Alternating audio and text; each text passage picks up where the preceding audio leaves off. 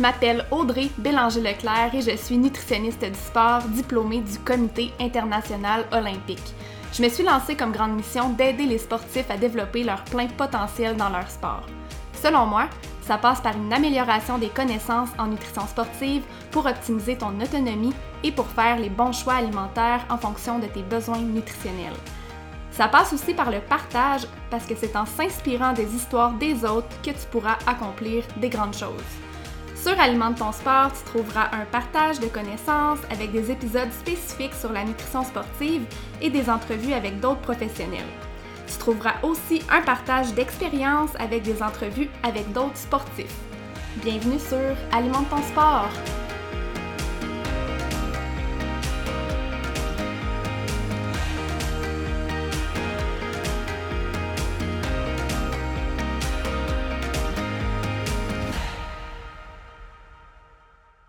Avant de me lancer dans le vif du sujet du jour, j'ai envie de prendre quelques minutes pour te parler de ma formation complètement gratuite, 4 étapes pour réussir tes objectifs de course en sentier. Dans cette formation de 4 jours, je te présente sous forme de vidéo mes meilleurs trucs de nutrition pour t'aider à optimiser ton énergie, ta récupération et tes performances sportives. Si tu es là sur le podcast, c'est que tu sais comme moi que la nutrition est tout autant importante que ton entraînement pour l'atteinte de, de tes objectifs de course si la nutrition est ton maillon faible ou si tu veux l'optimiser encore plus, inscris-toi à ma formation gratuite avec le lien dans les show notes. Salut! Aujourd'hui, épisode bien spécial, c'est le tout premier épisode de la série Raconte-moi ton anecdote de nutrition. Pour ce premier épisode, je reçois Mélodie Gilbert. Salut Mélodie et bienvenue sur Alimente ton sport. Allô, merci, merci de me recevoir aujourd'hui. Je suis vraiment contente de te recevoir comme première invitée parce que ça fait quand même un moment que je te suis sur les réseaux sociaux, quelques années, je pense, un ou deux ans. Et même, on a échangé quelques petits messages par-ci, par-là dans la dernière année. Ça me fait vraiment plaisir de te recevoir pour avoir une discussion plus officielle avec toi aujourd'hui. Ben oui, ben même chose de mon côté, là. On se, on se suit sur les réseaux, mais étant pas tout à fait, euh, en n'habitant pas la même région, là, on, on s'est jamais vraiment rencontrés en vrai. Fait que ça me fait super plaisir, là, de, de pouvoir discuter avec toi aujourd'hui. Oui, ben, on s'est croisés rapidement à Bromont pendant mon pendant mon 25 sur le parcours, je me souviens, on s'était dit coucou, puis je pense que quelques courses avant ça aussi, on s'était dit ah ça serait le fun de se croiser, je me souviens plus, je pense que c'était peut-être au QMT, oh. puis finalement ça avait comme jamais euh, jamais à donner, mais bon, on s'est dit coucou euh, pendant pendant ma course, mais là on peut on peut vraiment se jaser aujourd'hui. Oui. Um, Mélodie, t'es une coureuse quand même connue dans le milieu de la trail, mais si je me trompe pas, la course en sentier, ça fait partie de ta vie depuis pas si longtemps que ça. Je pense pas que t'es connue vraiment de mes, de mes auditeurs, fait que parle-nous de toi, de ton background sportif et de ce qui t'a amené là, à la course en sentier. OK, ouais, ben effectivement, là, euh, j'ai, j'ai eu euh, euh, un, une entrée dans le, monde du trail assez, assez rapide, ben pas rapide, là, mais ça fait juste deux ans là, que je suis dans, dans la trail. Mais ça fait longtemps que je cours. j'ai commencé à, courir là, dès que j'étais jeune, là, les petites compétitions là, à l'école, un peu comme tout le monde faisait, les cross-country. Mais c'est devenu plus sérieux quand je suis entrée à l'université de Sherbrooke. J'ai couru pour euh, l'équipe du Vert et Or là, en cross-country et en athlétisme. Puis l'été, quand j'avais pas euh, euh, vraiment de compétition là, universitaire, je faisais des courses sur route. Fait que j'ai été un bon 4-5 ans là, avec ce, mode de vie-là, là, un peu plus coureur universitaire et course sur route. Donc, c'était très différent du trail. J'avais pas vraiment besoin de me soucier de la nutrition, si on parle côté nutrition. Euh, vu que c'était des vraiment courtes distances. Puis euh, quand j'ai gradué de l'université, là, c'est à ce moment-là, euh, on était en plein COVID, donc en pleine pandémie. Et là, j'avais plus d'équipe sportive, j'avais plus d'objectifs de compétition. Puis je suis tombée un petit peu par hasard à cause de des amis dans le trail. Puis je suis complètement tombée en amour là, de courir en nature. Puis euh, juste de me retrouver dans le bois, puis de pas avoir la pression de regarder ma montre au second près comme j'étais habituée avec euh, les, les, courses là, sur, sur la piste d'athlétisme. Mm-hmm. Sauf que j'ai un esprit compétitif euh, quand même bien présente. Donc, ça n'a pas été long que je me suis retrouvée sur Internet à trouver, à chercher c'était quoi les compétitions possibles entre elles. Je me suis inscrite à mes courses, puis c'est comme ça que tout a commencé. Ouais, puis d'ailleurs, tu me fais penser, je pense que je t'ai découvert après ta première saison. Est-ce que ça se peut que tu avais été invitée sur le podcast Tout à ce moment-là? Oui, euh, je pense que c'était justement à la fin 2021, fait qu'à la fin de hmm. ma première saison, là, que j'avais fait un épisode avec euh, Tout Trail, oui, que j'explique probablement un peu plus en détail même euh, mon parcours, là, course par course. Oui, puis d'ailleurs, je sais aussi que tu as été invitée sur le podcast Pas sorti du bois, fait que tu as fait un passage au podcast Tout Trail pas sorti du bois. Alors, si je vous voulez en apprendre un petit peu plus sur l'histoire de, de Mélodie, je vous invite à aller écouter ces épisodes-là qui sont super, euh, super pertinents. Récemment, tu fait un épisode avec Pas sorti du bois et euh, c'est qui l'autre invité? Vous avez parlé de image corporelle, euh, apparence On a fait un retour avec Tout Trail. Euh, c'était avec Stéphanie Simpson. Ah, ok, ouais, exactement. Mais c'est un, autre épisode qu'on a fait avec Tout Trail. Avec Tout euh, Oui, dernièrement, ouais. Merveilleux. Cet épisode-là, je vous invite vraiment à aller l'écouter. Vous avez abordé des sujets qui sont très peu abordés, des sujets quand même tabous. Vous avez parlé de tout ce qui est commentaire sur le poids, l'apparence physique en lien avec que ce soit la performance sportive, le sport en général. Fait que je vous invite à aller euh, écouter cet épisode-là. comme je l'ai expliqué dans l'épisode précédent, le but de la série Raconte-moi ton anecdote de nutrition, c'est que des sportifs viennent raconter leur histoire sur mon podcast pour qu'on puisse discuter ensemble des enjeux nutritionnels en lien avec cette anecdote-là. Quand j'ai demandé à Mélodie de quoi elle avait envie de parler, et en fait, Mélodie, tu m'as nommé la première étape de la finale de la Golden Trail Series qui a eu lieu à l'île de Madère au Portugal en octobre dernier, si je me trompe pas. Exactement, oui. étant donné que c'est pas tout le monde qui, écoute l'épisode présentement qui connaît cette course-là, peux-tu nous expliquer un petit peu c'est quoi la course et comment tu as fait pour euh, compétitionner au sein de l'équipe nord-américaine, en fait, euh, dans cette course-là? Oui, euh, dans le fond, euh, juste pour mettre en contexte, moi, euh, je fais de la course entre elles qui est entre parenthèses de plus courte distance. Donc, je fais des courses qui est entre 25 et 50 km. ce qui est des parcours assez rapides, là, dans le sens que ça va jouer entre aux alentours de 3 heures à peut-être maximum 6-7 heures de course là, en général. Donc, quand c'est un 3 heures, là, ça se fait quand même bien. Euh, côté nutrition. Donc, c'est ça à quoi je suis habituée. Euh, j'ai fait euh, les j'ai couru sur le circuit Golden Trail Series. il y avait un, il y a un circuit comme pour différentes parties de la planète, si on peut dire. Moi, j'ai compétitionné sur les courses nord-américaines, donc Canada, États-Unis. ça incluait le 50 km du QMT, un 50 km Whistler, Alpine Meadow, puis après ça, je me suis rendue au final nord-américaine qui était euh, à Flagstaff aux États-Unis.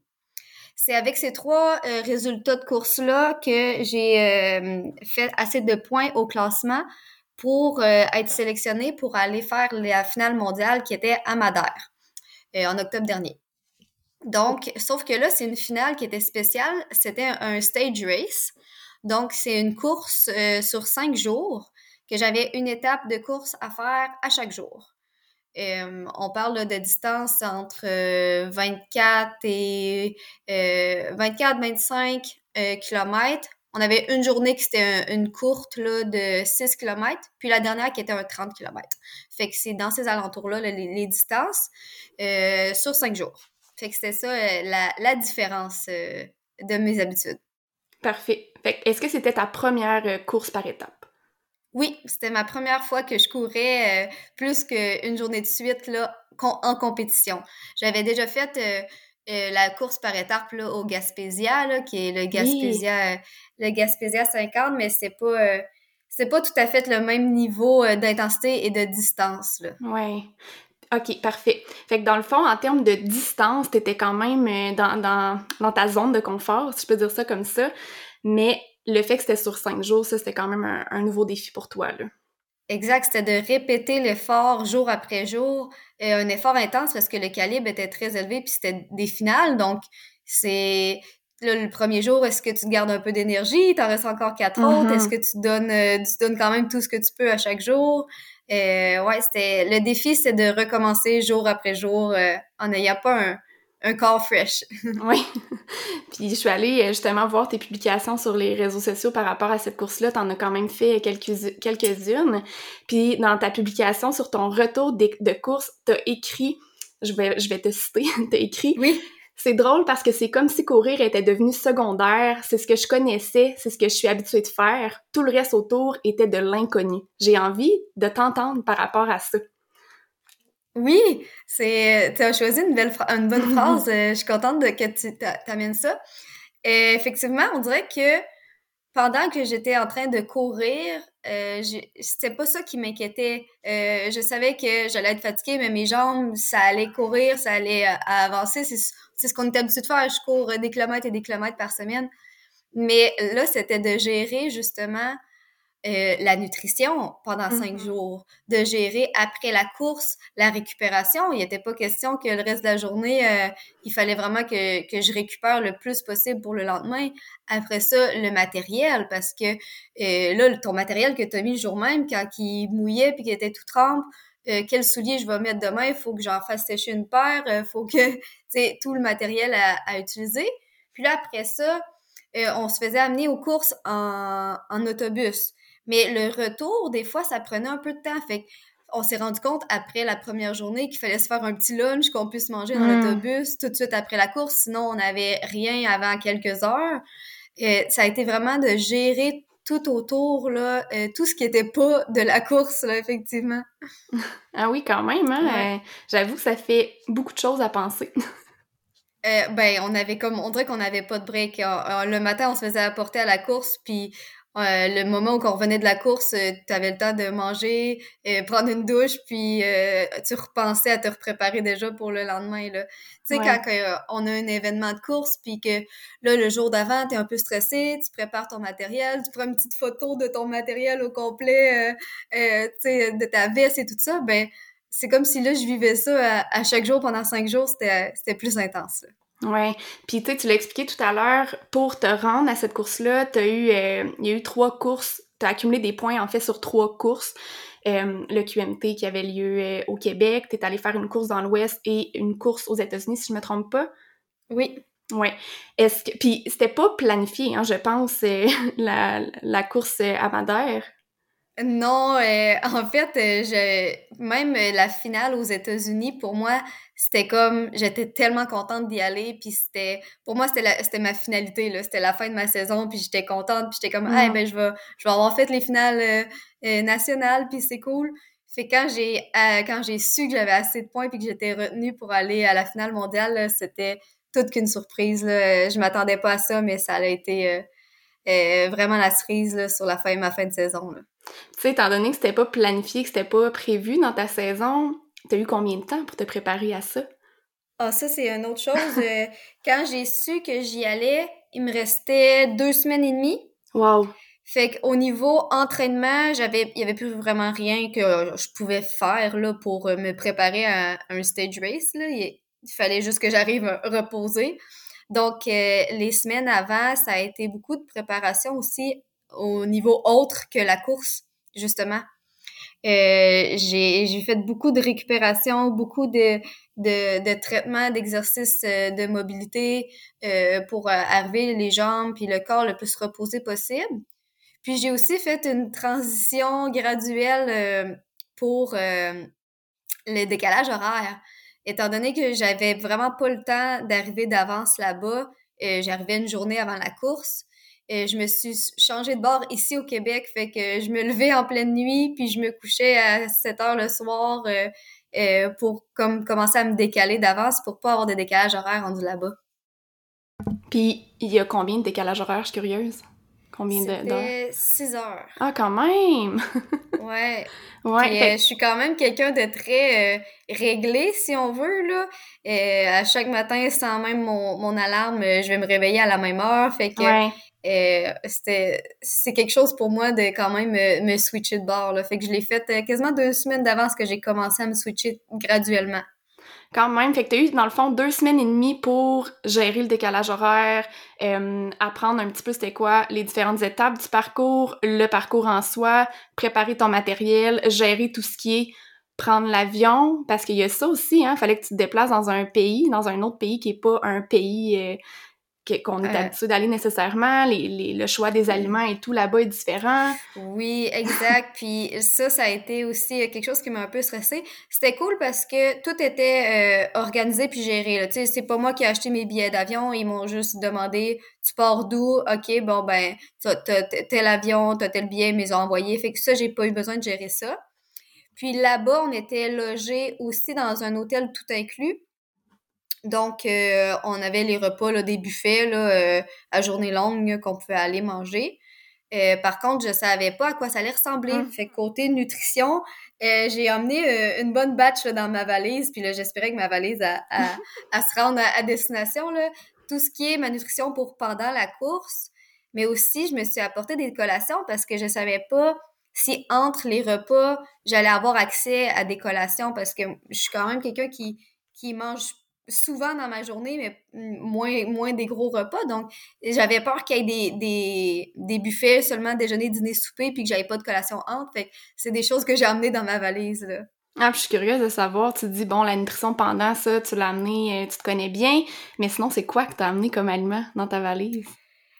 Ben, euh, c'est drôle, mais tu sais, je me suis amené un pot de beurre de pinot parce que moi, je déjeune toujours euh, avec euh, des toasts au beurre de pinot. Fait que je me disais, hey, s'il n'y a pas de beurre de pinot, ben, au moins, je vais pouvoir me faire ça. C'est sûr qu'ils ont du pain, fait que je vais pouvoir me faire des collations de toast au beurre de pinot.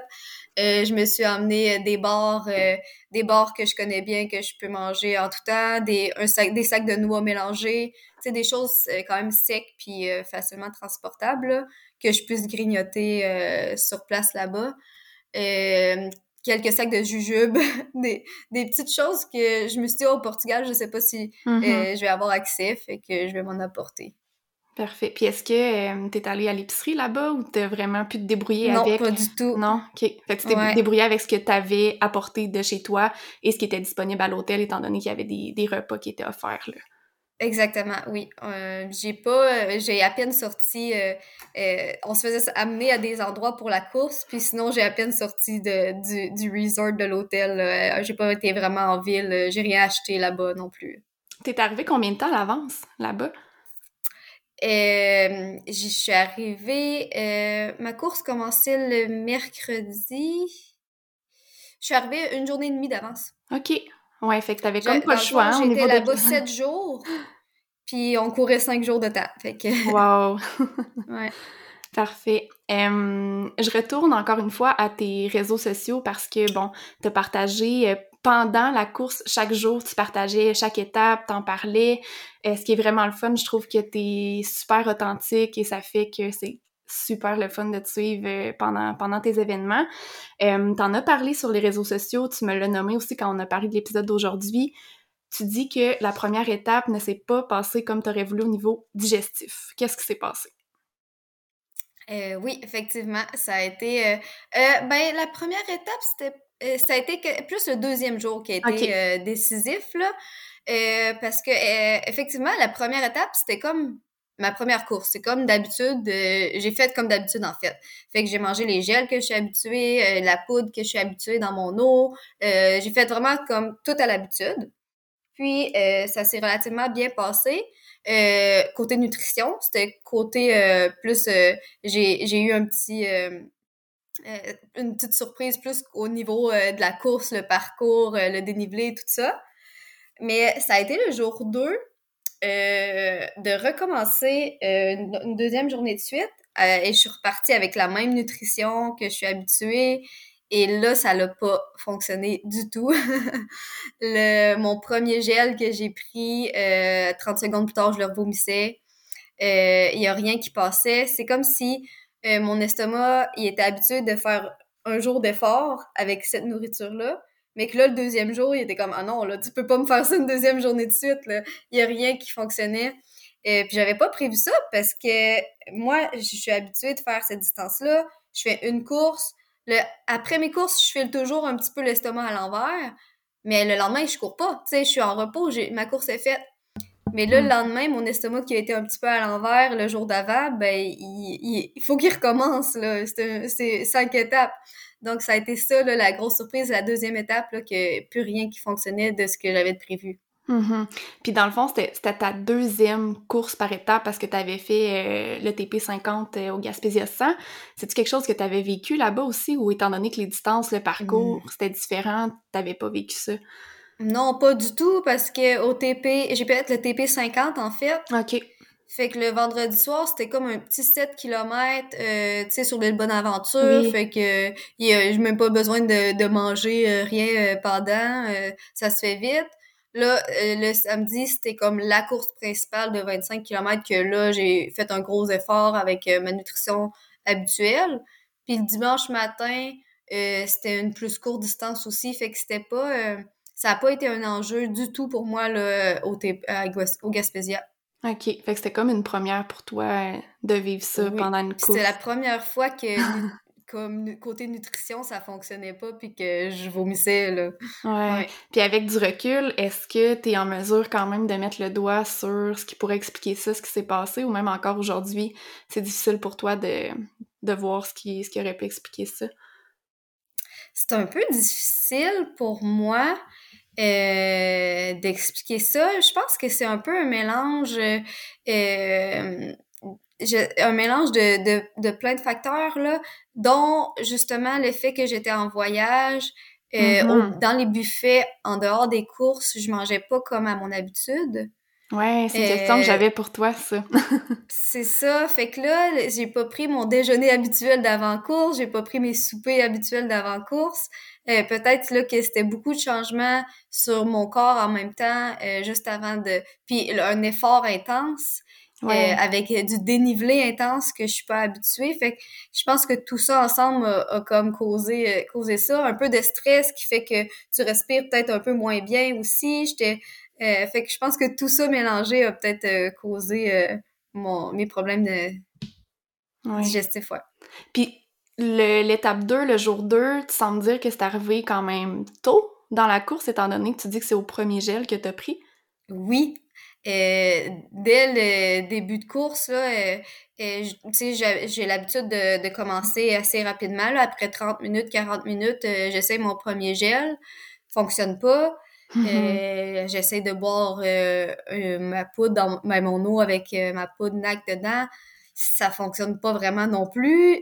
Là, j'ai le cœur à la flotte euh, euh, rapidement dès que j'ingère quelque chose.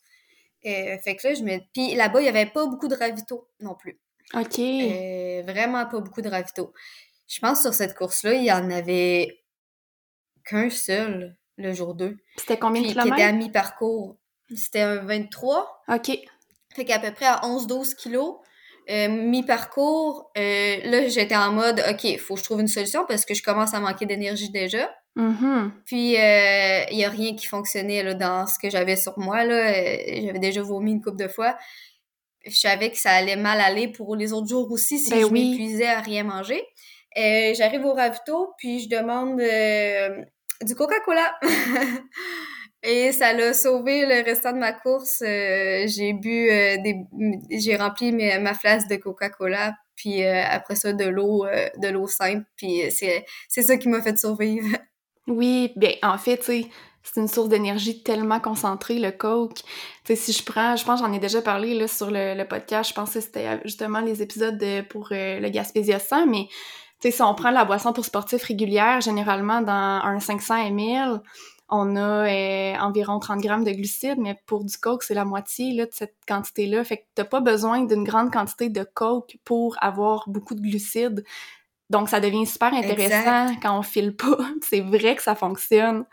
Puis et c'est à la moindre gorgée, là, j'avais un petit down, je prenais une gorgée, je le sentais quasiment automatiquement, ah, un petit boost d'énergie. Fait que là, j'essayais de boire euh, une gorgée euh, très régulièrement, là, juste Ouais. tout le reste de mon, de mon parcours, là. Oui. Puis tu sais, là, on parle, en fait, j'ai parlé des glucides, mais il y a le fait aussi que ça contient de la caféine, tu sais, qui est un Mhm. autre... euh, ça, améliore vraiment l'énergie, là. Fait que oui, effectivement, c'est une excellente... euh, une excellente stratégie. Puis je suis curieuse de savoir, euh, en termes de température, ça ressemblait à quoi? Est-ce que c'était des températures que tu étais quand même habituée, étant donné qu'on venait comme d'avoir euh, l'été au Québec? Ça ressemblait à quoi là-bas? Oui, c'était chaud, euh, mais pas trop. Puis euh, c'était comme... euh, comment je dirais ça? quand on arrivait dans les dans les hauteurs là en haut des en haut des montagnes euh, s'il ventait un peu puis qu'il mouillait j'ai eu froid là à quelques tops de montagne OK. Euh, mais sinon là le résultat on, on était en, en novembre mais c'était une température plus comme l'été ici, là. Fait que j'étais en short, puis je réussissais à avoir chaud, mais vraiment pas exagérément, là. Puis moi, j'aime ça, être dans des températures chaudes, en fait, là. Fait que c'était comme vraiment parfait pour moi, ouais. OK. Fait qu'en termes mais il reste que c'était quand même chaud comme l'été, fait qu'il fallait que je m'hydrate, là, euh, assez bien, là. Mais t'étais dans ta zone de confort à ce moment-là parce que c'était des températures que t'étais quand même habituée, là.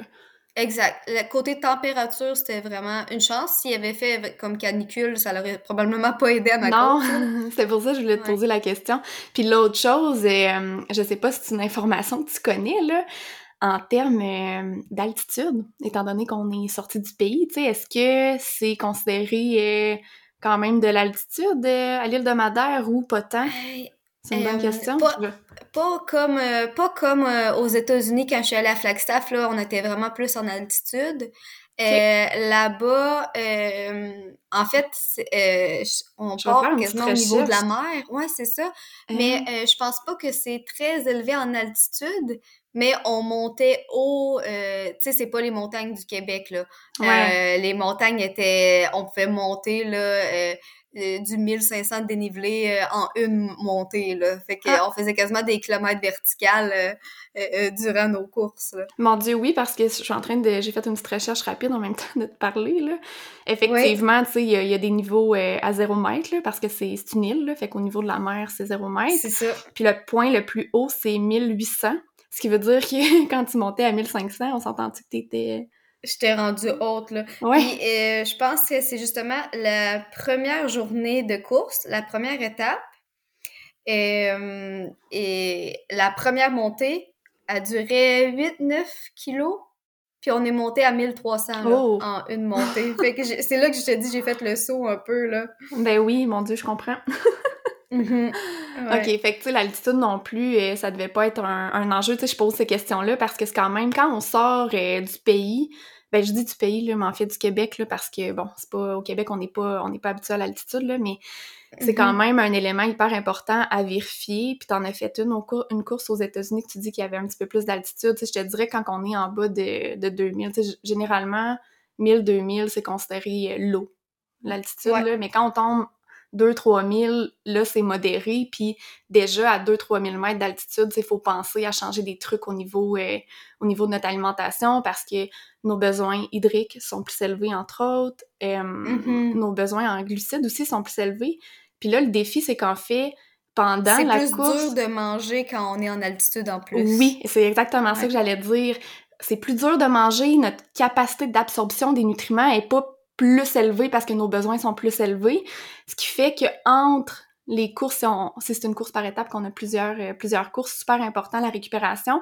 Si jamais c'est une seule course, ben là, c'est vraiment le, le avant qu'il faut, euh, qu'il faut optimiser. Euh, tu sais, l'autre chose, c'est que les troubles digestifs, c'est quand même euh, complexe, souvent multifactoriel. Fait que, tantôt, je te posais la question, est-ce qu'avec du recul, tu sais un peu ce qui a causé ça? Puis très, très, très difficile de mettre le doigt sur une chose parce que c'est jamais juste une chose. juste une chose, C'est ça, souvent c'est un mélange de facteurs. Puis tu sais, déjà, la mm-hmm. première chose, tu me dis, bon, j'ai pris l'avion, vraiment très peu de temps avant mon premier départ. Je pense que tu me disais une journée et demie environ que t'es arrivé là-bas. Puis tu sais, ça, c'est un élément hyper important. L'air dans les avions, c'est sec, c'est un air qui est sec, là. Ça contient très peu d'humidité. On est plus à risque de se déshydrater, déjà, quand on prend l'avion. Mm-hmm. fait que, tu sais, si on voyage peu de temps avant notre course, c'est un élément super important, s'assurer de bien s'hydrater dans l'avion. et à partir du moment où on met le pied dans le pays aussi, il faut même boire plus qu'à l'habitude, parce que comme je disais, au niveau hydratation, sur le parcours, en plus que c'est un parcours qui te sortait de ta zone de confort, mais ce qui arrive, c'est que notre capacité d'absorption des liquides est pas plus élevée, là, même si nos besoins sont plus élevés à ce moment-là. Fait que c'est un enjeu quand même, si on est déshydraté, tu sais, des fois, on, on, s'en rend pas tant compte, mais il reste que si on est un petit peu déshydraté, euh, le flux sanguin vers notre tube digestif diminue.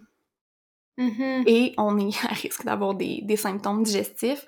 Donc, tu sais, vraiment, le avant et le, les entre-courses, étant donné que c'était une j'étais peut-être un peu déshydratée, ouais. Puis l'autre chose, c'est un peu comme tu l'as dit, ben, on sort du pays, on mange des aliments qu'on n'est pas nécessairement habitué de, de, de consommer, puis c'est un enjeu tellement important quand on est à l'extérieur. Puis l'autre défi que tu as eu, en fait, c'est que tu pas eu de temps pour te préparer. Dans le Mhm. sens que tu as su que tu partais, tu avais comme deux semaines, il fallait que tu gères tout en deux semaines. Versus quand on se dit, bon, ben, on a du temps, on sait que la course est, je sais pas moi, dans quelques semaines, mois, ben là, à ce moment-là, on peut même vérifier c'est quoi qui est disponible à l'hôtel, tu sais, puis se faire une stratégie qui fait un peu plus de sens, tester des choses à Mhm. l'avance, mais bon, le- la Mais réalité... là-dessus, j'ai fait un peu d'erreur euh, moi-même aussi parce que, tu sais, je l'avais amené mon beurre d'arachide, il y avait des bananes du pain là-bas, j'aurais pu Ouais. faire ma toast au beurre d'arachide banane. Et là, le matin même, les matins même, je- euh, avant la course, où, tu sais, je voyais les pâtisseries, les, les, les petites, euh, les petites affaires, euh, les chocolatines, les affaires qui me, qui m'intéressaient, puis j'en prenais parce que c'était un buffet puis que j'y avais accès, mais j'aurais dû rester les jours après que j'avais filé mal, j'ai juste déjeuné mes toasts au beurre d'arachide, puis j'ai arrêté de, de prendre des choses que je n'étais pas habituée. Puis aussi, les soupers, euh, moi, je suis euh, végétarienne euh, un peu flexible, là. je mange quand même des fruits de mer, euh, poissons, mais euh, il y avait beaucoup, beaucoup d'options avec de la viande. Mhm. Puis, euh, fait que là, j'ai pris des options de fruits de mer euh, au poisson. Mais, tu sais, même si j'en mange de temps en temps, ici, j'en mange pas euh, à chaque jour, là. Donc, on Ouais. dirait qu'après deux jours, j'étais comme tannée de manger ça. Euh, je sais, quand il y avait des œufs à la coque, c'est ça que je prenais. Mais, tu sais, c'était comme dur de, de choisir mes repas quand il y avait beaucoup d'options là-bas avec de la viande. Puis, les options végé qu'il y avait, euh, il n'y avait pas nécessairement de protéines. euh, tu sais, il n'y avait pas du tofu ou euh, des sources de protéines. J'essayais d'éviter un peu aussi les légumineuses pour pas Ouais. côté digestif. Fait que là, j'essayais d'aller chercher des protéines ailleurs. Là, c'est ça qui, était, qui m'a un peu compliqué la tâche. Ah, tout à fait. Puis est-ce que tu avais une autre source de protéines quelconque, genre supplément de protéines en poudre ou quoi que ce soit, ou c'était vraiment les aliments, tu comptais vraiment sur les aliments à ce moment-là? Ben, j'en avais apporté, mais tu sais, pour un souper, j'aime Ouais. ça me faire un, une grosse, un gros bol de salade ou un- quelque chose de nutritif. Fait que là, j'essayais de prendre la- de la vraie nourriture. Là. Mhm. Mais des fois, en collation, là, euh, oui, je pouvais utiliser de la poudre de protéines au moins. Là. Parfait.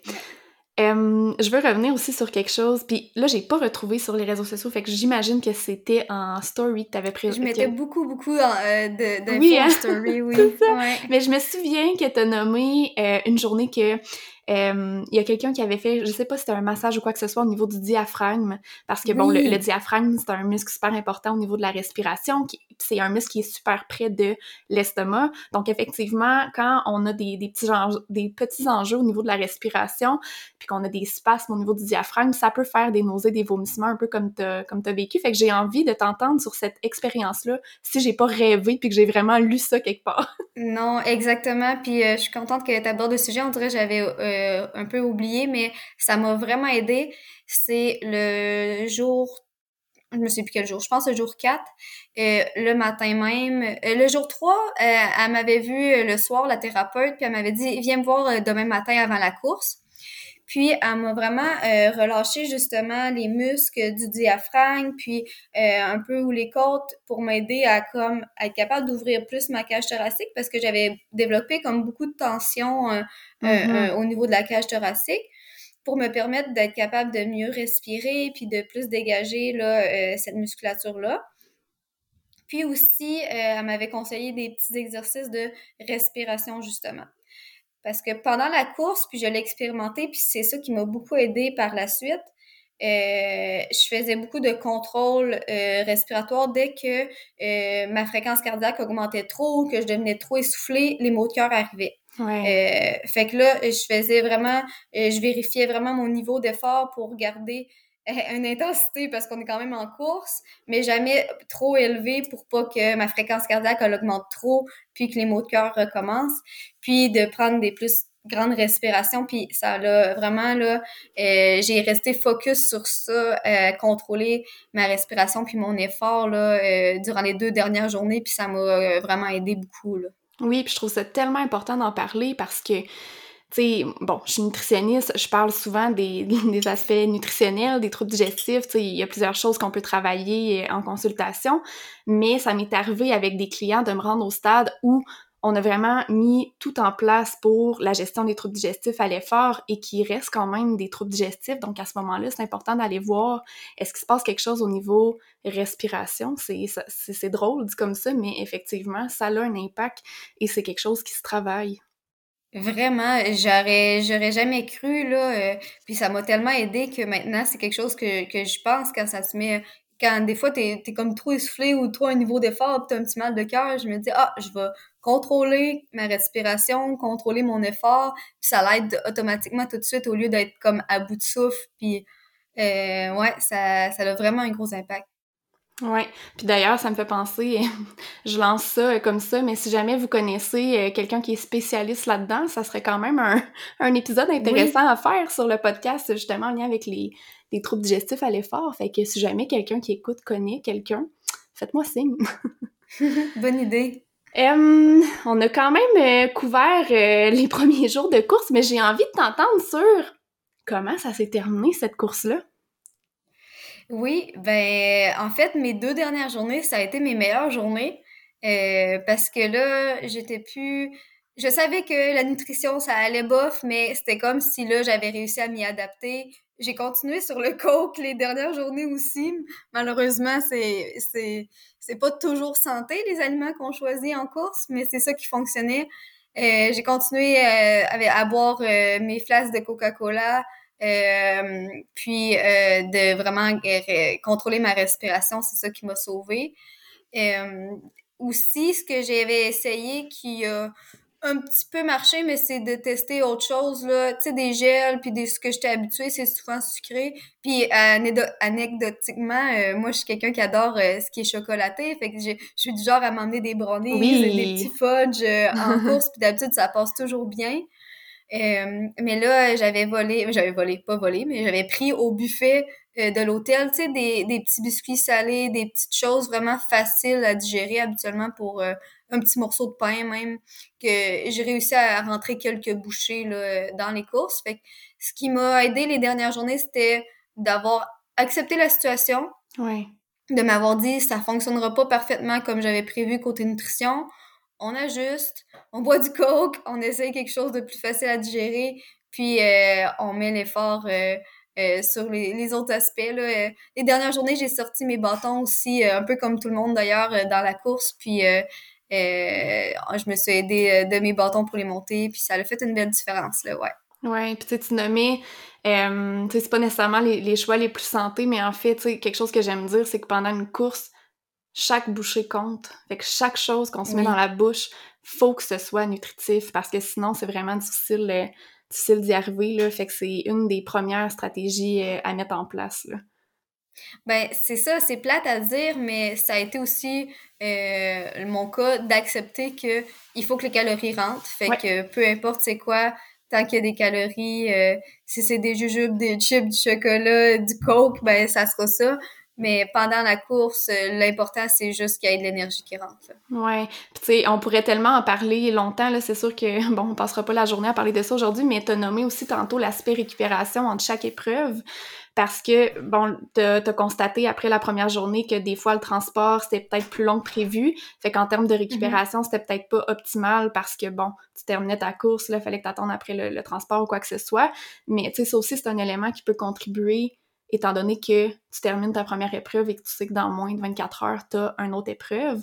Fait que c'est sûr que si dès la première journée, ta récupération était pas optimale en termes de timing, hein, parce qu'on sait que le timing est super important, on a comme une plage, une fenêtre métabolique qu'on appelle où les muscles sont plus propices à accepter les, les nutriments, mais si à ce moment-là, tu n'avais pas nécessairement accès à des nutriments, ça se peut qu'en termes de récupération musculaire, euh, réserve de glycogène, fait que les réserves d'énergie, hydratation mm-hmm. également, c'était pas idéal. Fait que bref, ça aussi, c'est un autre, c'est un autre élément à considérer là, dans, dans la balance. Ouais, exact. Les journées d'après, dès qu'on avait remarqué ça, le matin, on se faisait des, des sandwichs là, euh, au buffet de l'hôtel. Fait que je m'amenais un bon sandwich euh, nutritif que je pouvais manger tout de suite après la course, puis une bornacle que j'amenais avec moi ou que quelque chose comme ça que quelques une quinzaine de minutes après la course, là, je pouvais tout de suite manger, là, puis renflouer un peu, là. Au moins, c'est ça, pendant la course, j'ai de la misère à manger, mais après le reste de la journée, j'étais capable de, de renflouer un peu. Ça a probablement vraiment aidé. ouais, vraiment. merci tellement, Mélodie, pour ton partage. J'ai trouvé ça super le fun d'échanger avec toi aujourd'hui. Si on veut suivre tes prochaines aventures, ta saison 2023, comment on peut te suivre? Oui, ben là, je suis sur les réseaux sociaux, fait que je partage euh, beaucoup en story Instagram, euh, euh, qui se retrouve aussi sur mes, mes stories. J'ai un compte Facebook athlète que c'est relativement la même chose que je mets sur Instagram, Mélodie Gilbert, tout simplement. Puis je mets aussi, je partage tous mes entraînements sur Strava sans, sans, sans gêne. J'aime ça partager ce que je fais comme entraînement même chose, Mélodie Gilbert, donc euh, c'est pas trop compliqué. Merveilleux. Donc, je vous encourage à, aller les suivre. Mélodie, c'est super le fun de te suivre. Et effectivement, comme je disais au tout début, je trouve que tu es, que es authentique, que tu partages les vraies choses. Et donc, euh, allez suivre Mélodie. Et encore une fois, merci pour ton passage sur mon, mon podcast. Ça m'a fait plaisir d'échanger avec toi. Je vous souhaite une excellente journée et on se dit à la prochaine. Merci beaucoup, Audrey. bye. bye. bye. J'espère vraiment que tu as apprécié l'épisode d'aujourd'hui. Si tu entends ce que je suis en train de te dire, c'est que tu as écouté l'épisode jusqu'à la fin et ça, ça veut probablement dire que tu l'as aimé. Je t'invite donc à me laisser un commentaire sur Apple Podcast. C'est assez simple, il suffit de te rendre sur Balado, de t'abonner au podcast Alimente ton sport et ensuite tu descends jusqu'en bas dans la section commentaires et avis t'invite à cliquer sur 5 étoiles et surtout laisse-moi un commentaire. Dis-moi qu'est-ce que tu as appris de nouveau avec le podcast? Et dis-moi pourquoi tu écoutes Alimente ton sport? C'est la meilleure façon de me supporter dans le podcast et de m'encourager à venir vous jaser le plus souvent possible ici. C'est surtout la meilleure façon de me donner une bonne visibilité. Sur ce, un énorme merci d'être là et on se dit à la prochaine!